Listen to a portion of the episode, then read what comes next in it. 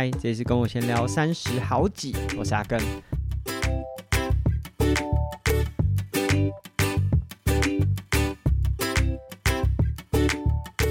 今天呢，时间日期是九月三号。那如果大家呃住在台湾啦，我们蛮多听众可能是来自香港、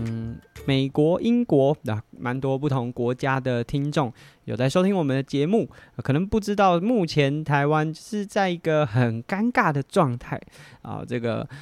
算是中台吧，中台海葵呢，就是直接腰斩，就直接从。中央山脉啊，直接单刀直入切过去啦。那当然，大家都会戏称说护国神山，但其实各地还是会有一些灾情或者是风雨。那以就是首当其冲的东半部来说，真的就蛮严重的，就是无论是风势或是雨势，哇，真的都蛮强烈的。那虽然说腰斩过这个中央山脉之后，就是台风稍微。风势上啊没有那么强烈，但是各地就西半部地区的雨势呢，也是诶时大时小。呃，我们在九月三号的这一天，我现在录音的时间大概是五点四十。我们在这一天呢，哇，办了一个小铁人的比赛，哇，所以其实，在过去的这一个月当中，其实我都蛮焦虑的。只是这焦虑没有很明显的在生活当中，但其实我会蛮担心说，到底我们 run 的好不好啊、因为呃，大家想象中的铁人赛啊，可能是由一个开放水域，然后在道路上骑自行车，然后最后用跑步这个路跑的方式去完成。但因为我们呢，主要想要去诉求的这个小铁人呢，不是针对这些已经对铁人很熟悉的。小朋友，然后号召他们来参赛。那我想这种比赛已经各地都有了啊，不管是比较大型的国际赛，会有小铁人的比赛，或者是在台湾也有很多专门在办小铁人赛事的单位。但这些比赛啊，说真的，我觉得对一般家长来说，哦，门槛蛮高的，就是你。首先，你要先会这三项运动，诶，这其实就是一个蛮高的门槛。你可以想象，哦，在很多的小朋友，他从呃国小七岁一直到十二岁啊，也许学校会跑步啊，学校可能会上游泳啊。自从我到了彰化、台中中部之后，发现哦，原来这个各地学游泳的氛围是有很大的差异。那当然有蛮多的这个差异性的来源是来自硬体上，就是。中部不是每个地方都有适合游泳的地方，那即便有，呃，例如说像我们现在在新大附中游泳池周边有一些学校，他们有，可是他们要这个舟车劳顿啊，就以泳池的密度来说，不像台北，就以前是天龙人呐、啊，台北说真的，方圆一公里内一定找得到游泳池，真的哦，就是。虽然说，如果你已经出社会，要找游泳池可能不是那么方便，那是因为我们很挑啊，会挑说我要什么样的水池、什么样的距离、什么样的规格，呃，什么样的时段，就使用时段的时候会不会很多人？那是因为我们可能到一定的年纪之后，对这会有要求。但是小朋友上游泳课啊，说真的都是在冷门时段啦，所以其实以台北的学校要找到一个适合上游泳的。地点哦，相对是蛮容易的哦。就算是国高中，不是每个学校这个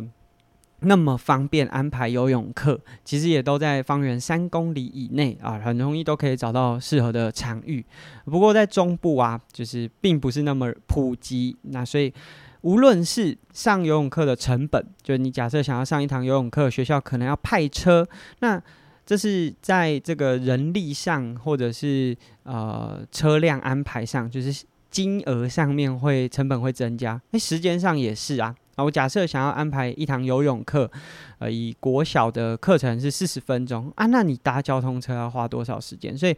这个是呃，对可能中部蛮多地区的学校来说，哎、上游泳课它的时间成本也好，或是金额上的负担都会比台北来大哦。所以这个其实也衍生到。就教育上面啊，我们都觉得说，哎，这好像习以为常，好像国小就一定会上游泳课。哎，可是对，哎，我举的这个台中或者是彰化啊，彰化我又在又是园林，都是相对都市化很多，呃，不能说都市化，就人口是很密集的哦。那假设是其他更多地方，哇，那个教育的资源分配上面。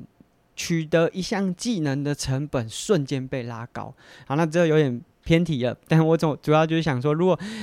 这个大人想要带家中的小朋友去参加一场一般规格的铁人赛，那他可能要学会这三项。那假设就算跑步和游泳这两项，他都在学校啊，他都是呃有正常的学习，而且很认真上课啊，学校老师也没有偷懒，那他可以学会这个游泳。和跑步两项之后啊，还有一项单车啊。那单车通常不是学校会教的，虽然说呃，大家可能在过去几集节目听到说，诶，我有担任这个教科书的编辑，所以有些学校可能会开始去针对这个项目去做投入。可是它还是有非常大的挑战性。那这个硬体的挑战又比起我们刚才讲的跑步和游泳来得更大。那比起它只要找到场地，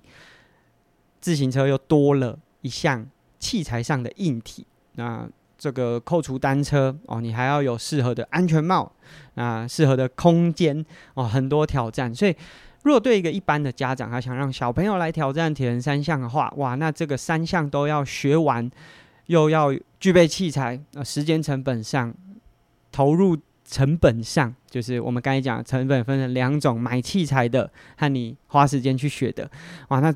要参加一场比赛，确实是蛮不容易，所以我们办的这场比赛很特别，就是有游泳池，但我们把水道绳全部撤掉。那其实我觉得，对国小可能身高在一百四、一百五十公分的学生来说，哦，其实我们泳池虽然对成人是浅，但是对小朋友来说也都是踩不到底了，所以跟开放水域我觉得很类似。那我们在这个泳池当中放浮球，那每个不同年龄组的小朋友，他们要完成对应的距离。所以游完之后呢，那他们会上岸。我们用训练台上面架了美利达的这个儿童童车，我们用的是非常顶级的款式啊。儿童童车就搭配油压碟刹，自我自己是非常喜欢这台车。就假设呃，等我们家。狮子丸长大了要买第一台车，我会考虑这种车款。它是一台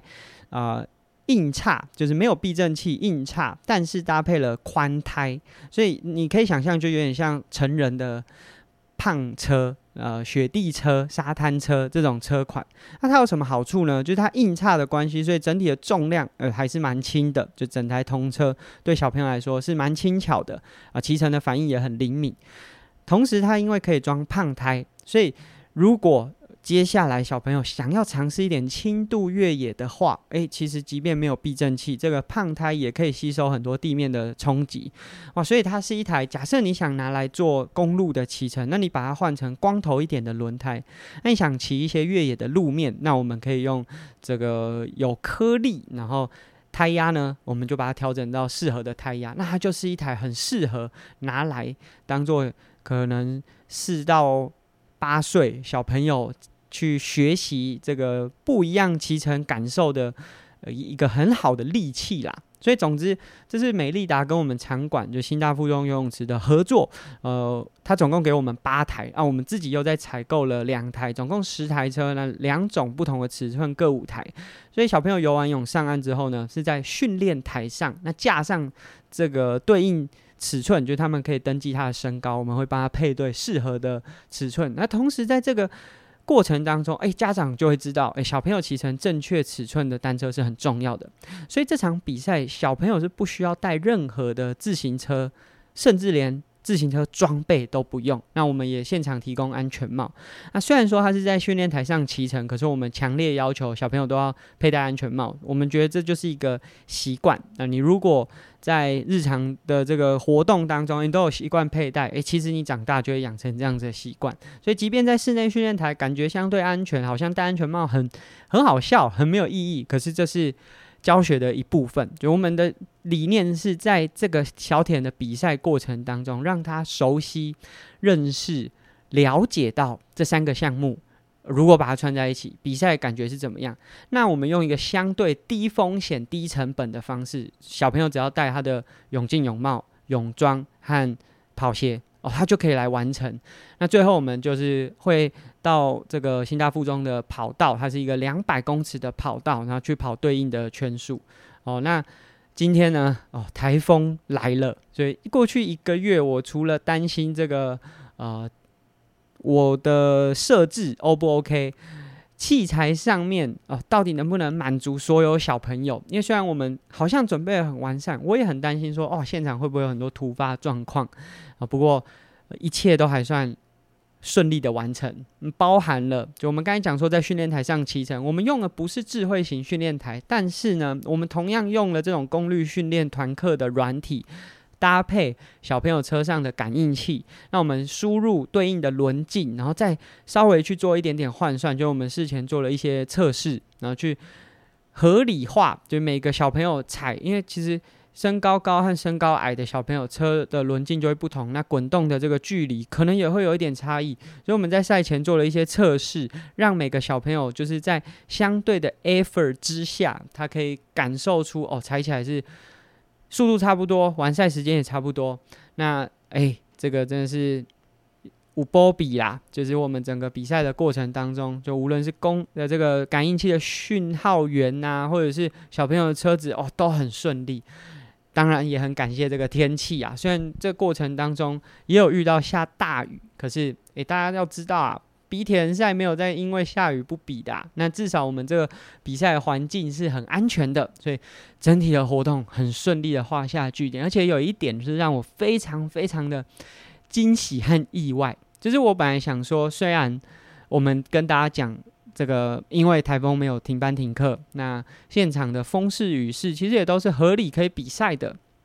但是我们刚才有讲，因为我们针对的受众其实是相对。可能没有参赛经验，然后对铁人三项不是那么熟悉。哎，当然可能有一半是嗯参加蛮多比赛啊。这次也很感谢我的学弟蔡松佑，松佑从台北带了一批小朋友下来比赛，所以这个比赛的比例可能是有一半有比过小铁人，一半是没有。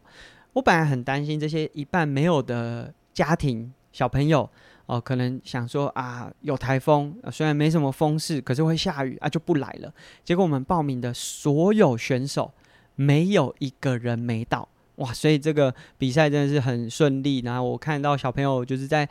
车上，虽然很累，然后比完很开心的感觉。希望啦，我们这个赛事可以变成是一个常态。当然，其实办了这一场比赛，除了刚才讲的焦虑，也燃烧掉很多能量。也许要等到我下一次能量又充满，才会想要再办。那也很感谢我们泳池所有的伙伴，然后包含新大附中提供给我们。场地，因为其实我们只有游泳池嘛，所以使用学校的田径跑道哈，这些都是需要申请的。那学校也给我们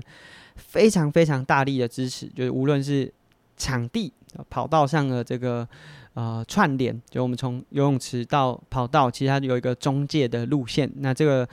全程都是需要学校去协调，然后帮我们安排路线啊，甚至。我们办比赛是周日，所以还要有人帮我们开门啊，所以学校也给我们最大的支持。同时啊，包含现场的一些器材，呃，广播系统啊，也是向学校去借。所以这个赛事的达成啊，感谢非常多的人，包含了就是厂商。我们这次有跟文具的品牌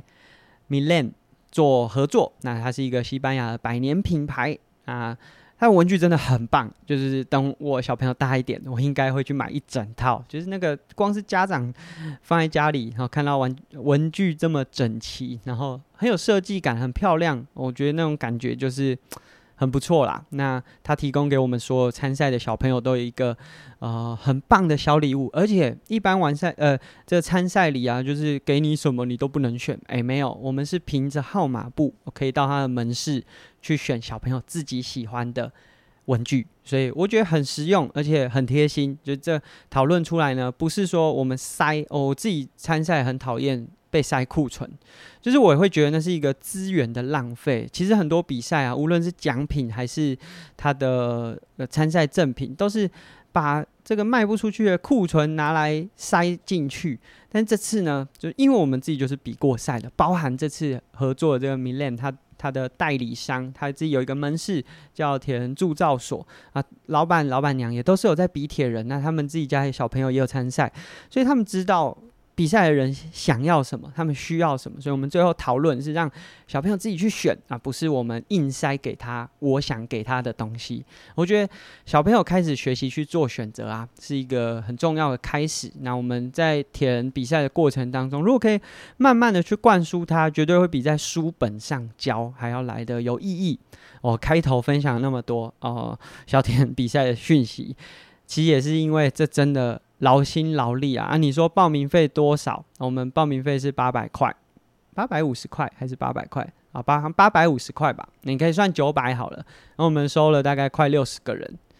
这个直接算你就知道我们收入大概是多少。那要加上刚刚讲的这些器材硬体，大概十几个人工作人员，然后到搭配这些完赛的礼品啊什么的，其实呃可以。获得的收入啊，并不多，但是我们想做的就是，我们主打最懂铁人的游泳池，然后我们想做推广，我们也不是只想做已经在比铁人的这些伙伴，然后去抢别人的客群，我们是真的想让更多人认识这项运动，那这是不容易的一条路，那我们希望可以借由这样子的方式。但我需要充电，所以呃，在今天比完赛，有很多家长问说：“哎、下一次是不是明年啊？可不可以更频繁一点？”其实我本来是希望每季可以办一次哦，不过这过去这一个月的准备啊，就发现哇，如果一个月办一次，真的很烧我的生命，所以这个可能不会这么频繁，或者是我们如果可以更优化整个。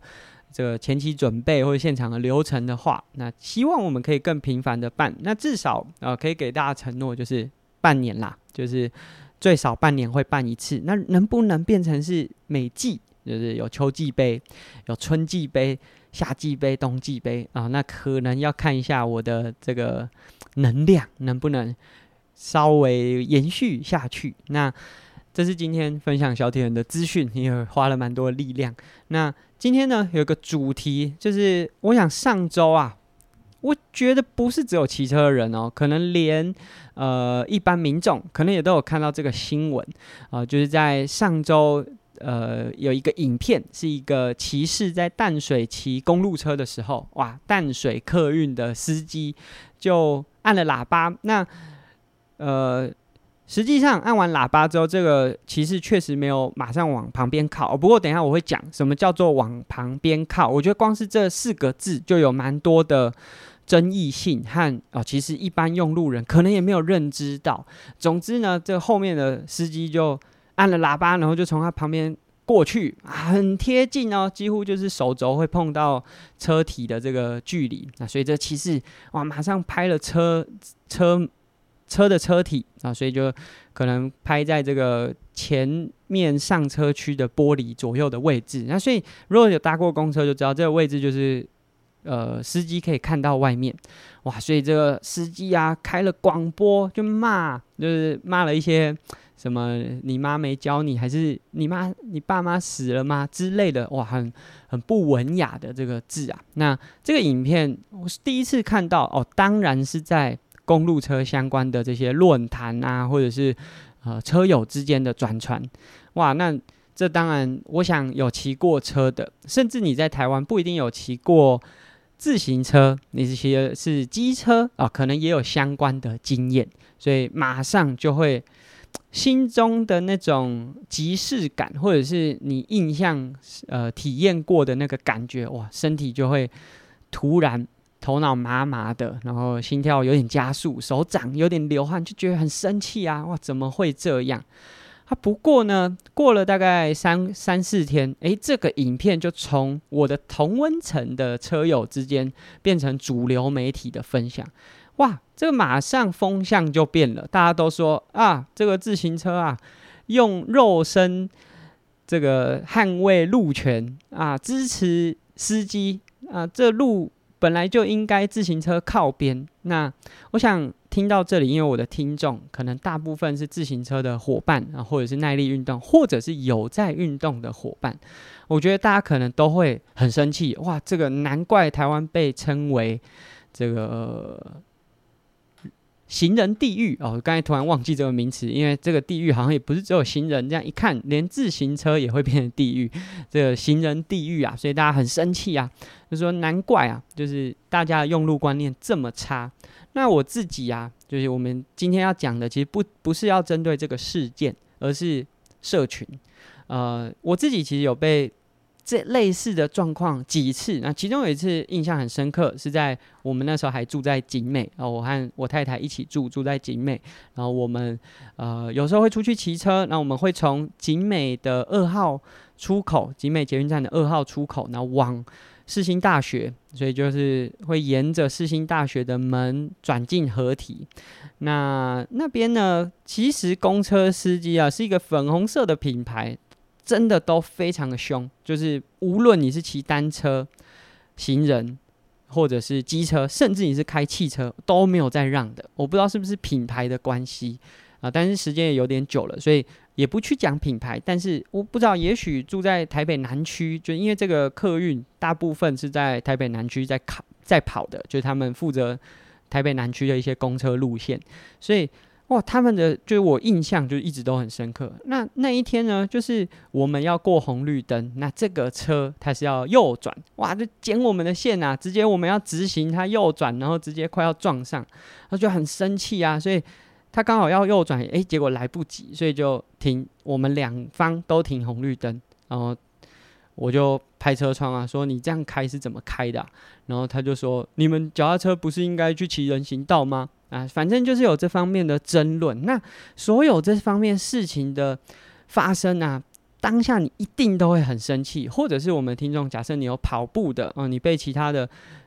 路用路人被类似的情况对待的时候，其实都会很生气。包含我们今天讲的这个事件，你在看这个影片的时候，都会蛮生气。然后这个生气是会，甚至生理上会有反应哦。就像我刚才讲的，我头皮会有点麻麻的，就是会有。假设撞到的话，哇，那很严重的那个感觉，哦，手会有点出汗，就甚至你会想象说，哇，假设是你遇到的话，你会怎么跟对方争执？啊，那刚刚讲的是我在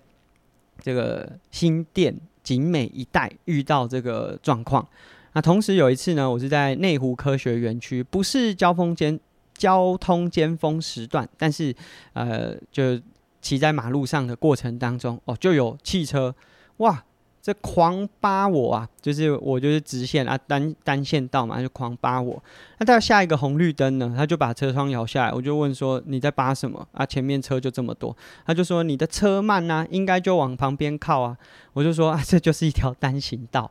那他就说：“你们这些慢车就是应该要往后。”往旁边，我就说，难道是因为车的快慢决定这个路权吗？他说对啊，怎么样？所以每次当这样子的情况发生的时候啊，无论你是借由影片在看，还是你是当事人啊，其实真的都会蛮生气的。那就是各种情绪都会上来。所以当我看到这一次的这个呃，无论是一开始在车友之间大家骂这个司机，或者是变成主流媒体哇，网友在骂自行车骑士啊。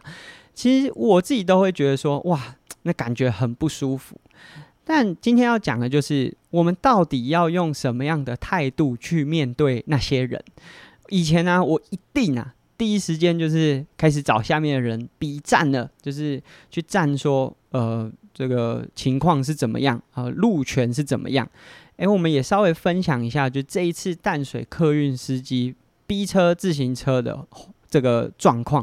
诶，其实自行车并没有做错什么事，诶，大家都会觉得说啊，慢车一定要靠右。其实已经有非常多的研究显示，啊，包含这一次这个执法单位说的，也是说慢车要靠右。可是大家要知道，这影片当中右手边的实线，就是它不是虚线的，它就是一整排的实线，那个叫做路道路边线，就是它的用意是。要警示所有的用路人哦，那一条白线以内呃以外右侧那一条线是不是给车开的？不是机慢车道诶，那条白线白色实线啊是呃路边线道，指的就是说在这个线以外。右手边再进去呢，都不是用来行驶的，它可能是行人要走啊。我们看那个影片可以知道，说它就是一条很窄的路。那那一条不是给慢车开的，所以它的目的也不是让大家骑在里面。你可以看到它上面有人孔盖、有水沟盖、有各种呃路道路上的可能排水口啊、各种状况。它并不是用来开车或骑车的线，其实并不能就假设以法规来说，骑士骑在上面啊、如果是机车。其实是可以开罚的，所以这个呢，并并不是骑士的问题啊。那大家会说，哦，你慢，你当然应该要靠右，让后面的人超车。那假设你是一个人开车的时候，那你开得比较慢，那后面的人是不是也应该等到已经不是双黄线，已经不是这个不能跨越的线道，已经变成虚虚虚虚线的白线的时候，才能超车？那同样都是开车，都是使用交通工具，那为什么自行车就必须要强制让道？这其实就是台湾在用路观念上一个很落后的观念啊。那这只是我觉得今天节目当中部分的分享，因为我觉得只要每次开始去谈道路，大家就会说啊，可是后面的汽车开的就一定比较快啊，就是会用这种快慢或车子大小去论输赢。那我觉得这难怪嘛，台湾就是卡车、货车去逼轿车啊，轿车再去逼机车，机车来逼机，来逼这个脚踏车、单车。那脚踏车、单车呢，再去呃让这些道路上的行人，甚至使用轮椅、使用辅具走路的人。深陷在危险之中，就是都是一个大欺小的观念。我觉得就是比谁拳头大嘛。那我觉得这样子的观念当然是很不好的。不过，我觉得如果大家对这样的资讯或者是有想了解更多，应该花更多时间去研究。但我今天想要和大家分享是，当我们看到社群哦。一面倒，就无论是车友之间开始啊，全部跑出来去对这件事情做出评论，或是说哇，这公车就烂啊！而我觉得，如果你真的很不满，你都可以打电话去投诉。我觉得那是很直接而且有效的方式，让大家知道，让公车货运公司知道这件事情是不行的。我觉得这是很实质的行动。但是呢，我觉得在网络上不断的去分享这些。资讯当然，我觉得大家利益良善，就是希望大家在用路的过程当中保护自己。但是过度的呢，就用很极端的言语，然后去批评，其实没有实质的帮助，而且反而造成更多的恐惧和分裂啊！我这一次。没有分享过这个影片，就这次事件没有分享过这个影片，但是我分享一位呃，就是算图文创作者吧，他的二次创作，他把这个影片的画面呢画成插图的方式，然后去让大家知道这个用路的观念的正确性啊、哦，感觉好像就是你有了铁皮呀、啊，你就变成这道路上的铁皮流氓，那。我只有分享这篇文章，但是我发现哇，脸书也真的超会啦。他知道这这个事件是目前讨论度很高啊，大家仇恨值拉得很高，所以他这个我流量这一篇贴文，平常如果你是用分享别人的贴文，通常流量都蛮低的，就是可能以我自己平均啊、呃、Facebook 按赞的次数，每一篇贴文假设是两百次好了，那如果是分享别人的，可能只剩二三十次。哦，但是我这次分享这个图文创作者，明明是转贴而已哦，啊，也是超过了一百五十次以上的关注，而且七次的分享啊，好几个留言，所以脸书啊，或者是大家在用的这些社群平台，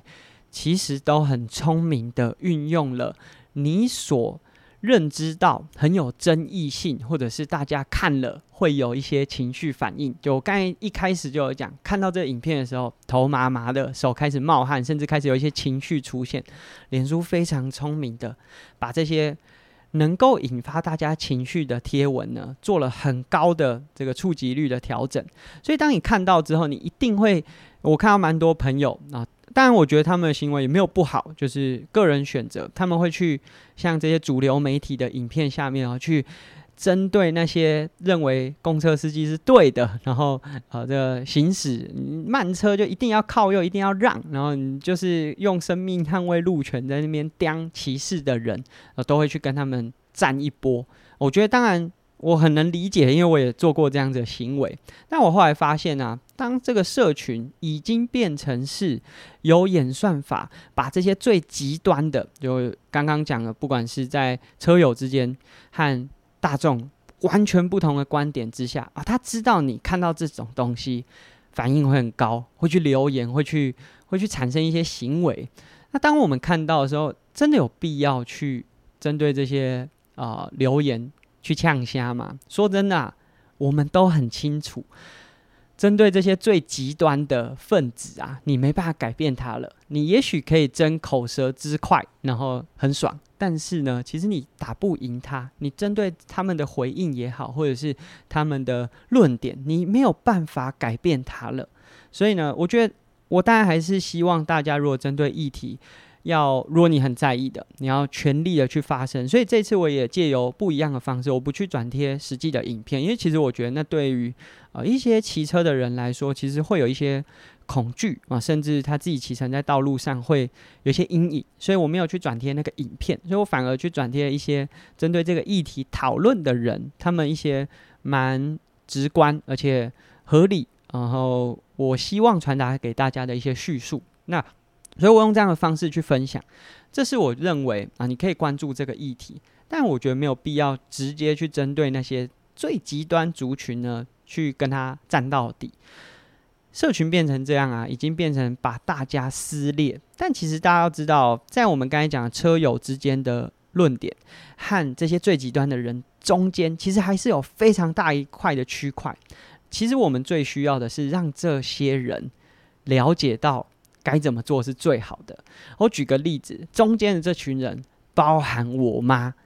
因为其实过去在我骑车刚开始骑车的时候，我有时候会坐我妈的车，那她其实也不太会礼让这些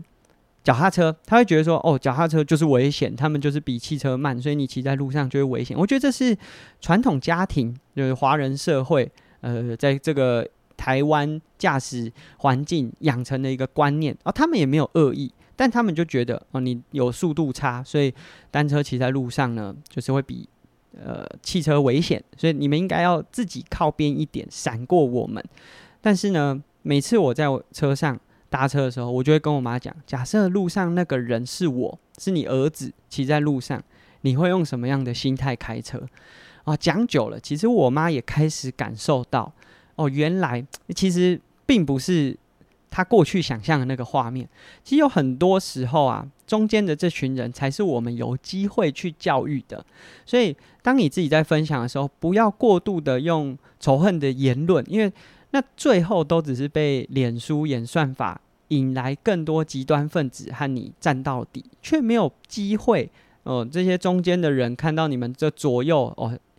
讲得很激烈，但他其实无感呢、啊。所以最好的方式，就假设你身边有一些人啊，他其实对这件事情没有很强烈的感受，那你可以很客观的去分享这件事件，然后告诉大家怎么做是最好的。那我觉得这才是有办法改变目前现况和环境的。刚刚讲了，脸书演算出完全两个极端。造成的撕裂啊，它只是在表面上让你看起来好像我们在打一场胜仗，在路权上我要争出一个你死我活。可是实际上，这两个极端的族群并不会有任何的交流，也不会有人因为谁的论点因此改变。但是中间的那群人呢，看到你们两边打得这么凶啊，这其实呃他们会畏惧加入任何一方，那他也不会。为哪一方的论点呢背书，或者是去理解，或去或去详细的感受实际的状况，所以反而比较软性的呢，其实是你自己身边一定不会有那么多极端分子，大部分的人都是中间的，但中间的人。不会在脸书上跳出来说：“啊，我中我是中间分子，你赶快来教化我。”不会，所以你需要在日常生活中去感受。那也许你脸书好友当中有些朋友他没有骑车，他没有没有这样的经验啊。你借由自己的观点分享，他忽然觉得发现说：“哦，原来哦，以前他其实从来没有意识到他自己是骑车在路上或开车在路上的时候，哦，这个道路状况是值得关注注意的。”所以。今天的分享呢，并不是要和大家讲说这个公车的事件啊，谁对谁错。其实我自己内心有一个绝对的谁对谁错，就是公车司机的错非常非常的明显。但是呢，呃，自行车骑士呢，呃，以如果假设是我这个年纪，然后骑在路上的话，我自己会，我自己现在其实蛮常约骑的时候，也会有遇到这样子的状况。但我的第一个做法一定是先让，因为我现在在骑的时候，可能要照顾的不是只有我自己了。目前出去骑车常常都是跟车友，所以我会第一时间呢，先示意一下哦，就假设有人按了喇叭，我会先跟跟他比比个手势，然后找适合。靠边的地方，诶、但是如果你看过这个影片，你就知道，假设即便是我遇到这个司机，我也没有这个机会，因为这个司机完全没有给别人任何机会啊，他就是霸道横行，铁皮流氓在道路上横冲直撞，所以汽车驾驶绝对是在这个影片当中最大的这个。错的起因呐、啊，那后面呢会有那么多激烈的情况。我想，如果假设大家遇到这样的情况，我觉得那个肾上腺素分泌的时候，我觉得不一定会比这个骑士来的有礼貌啊。那今天的主题并不是要分享这个谁对谁错，当然我和大家分享我的观点。我重点是，我脸书很聪明啊，它演算法直接就推给你。所有极端的案例，他知道，当你看到之后，你会有情绪的波动，你会去回回应这些资讯，所以呢，他就会有更多的流量和网络上的互动。但说真的，如果以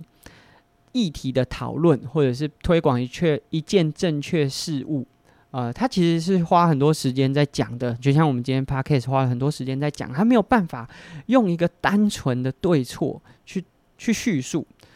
所以，当你看到那么多极端案例，然后你花了很多时间跟人家比战，其实根本没有意义。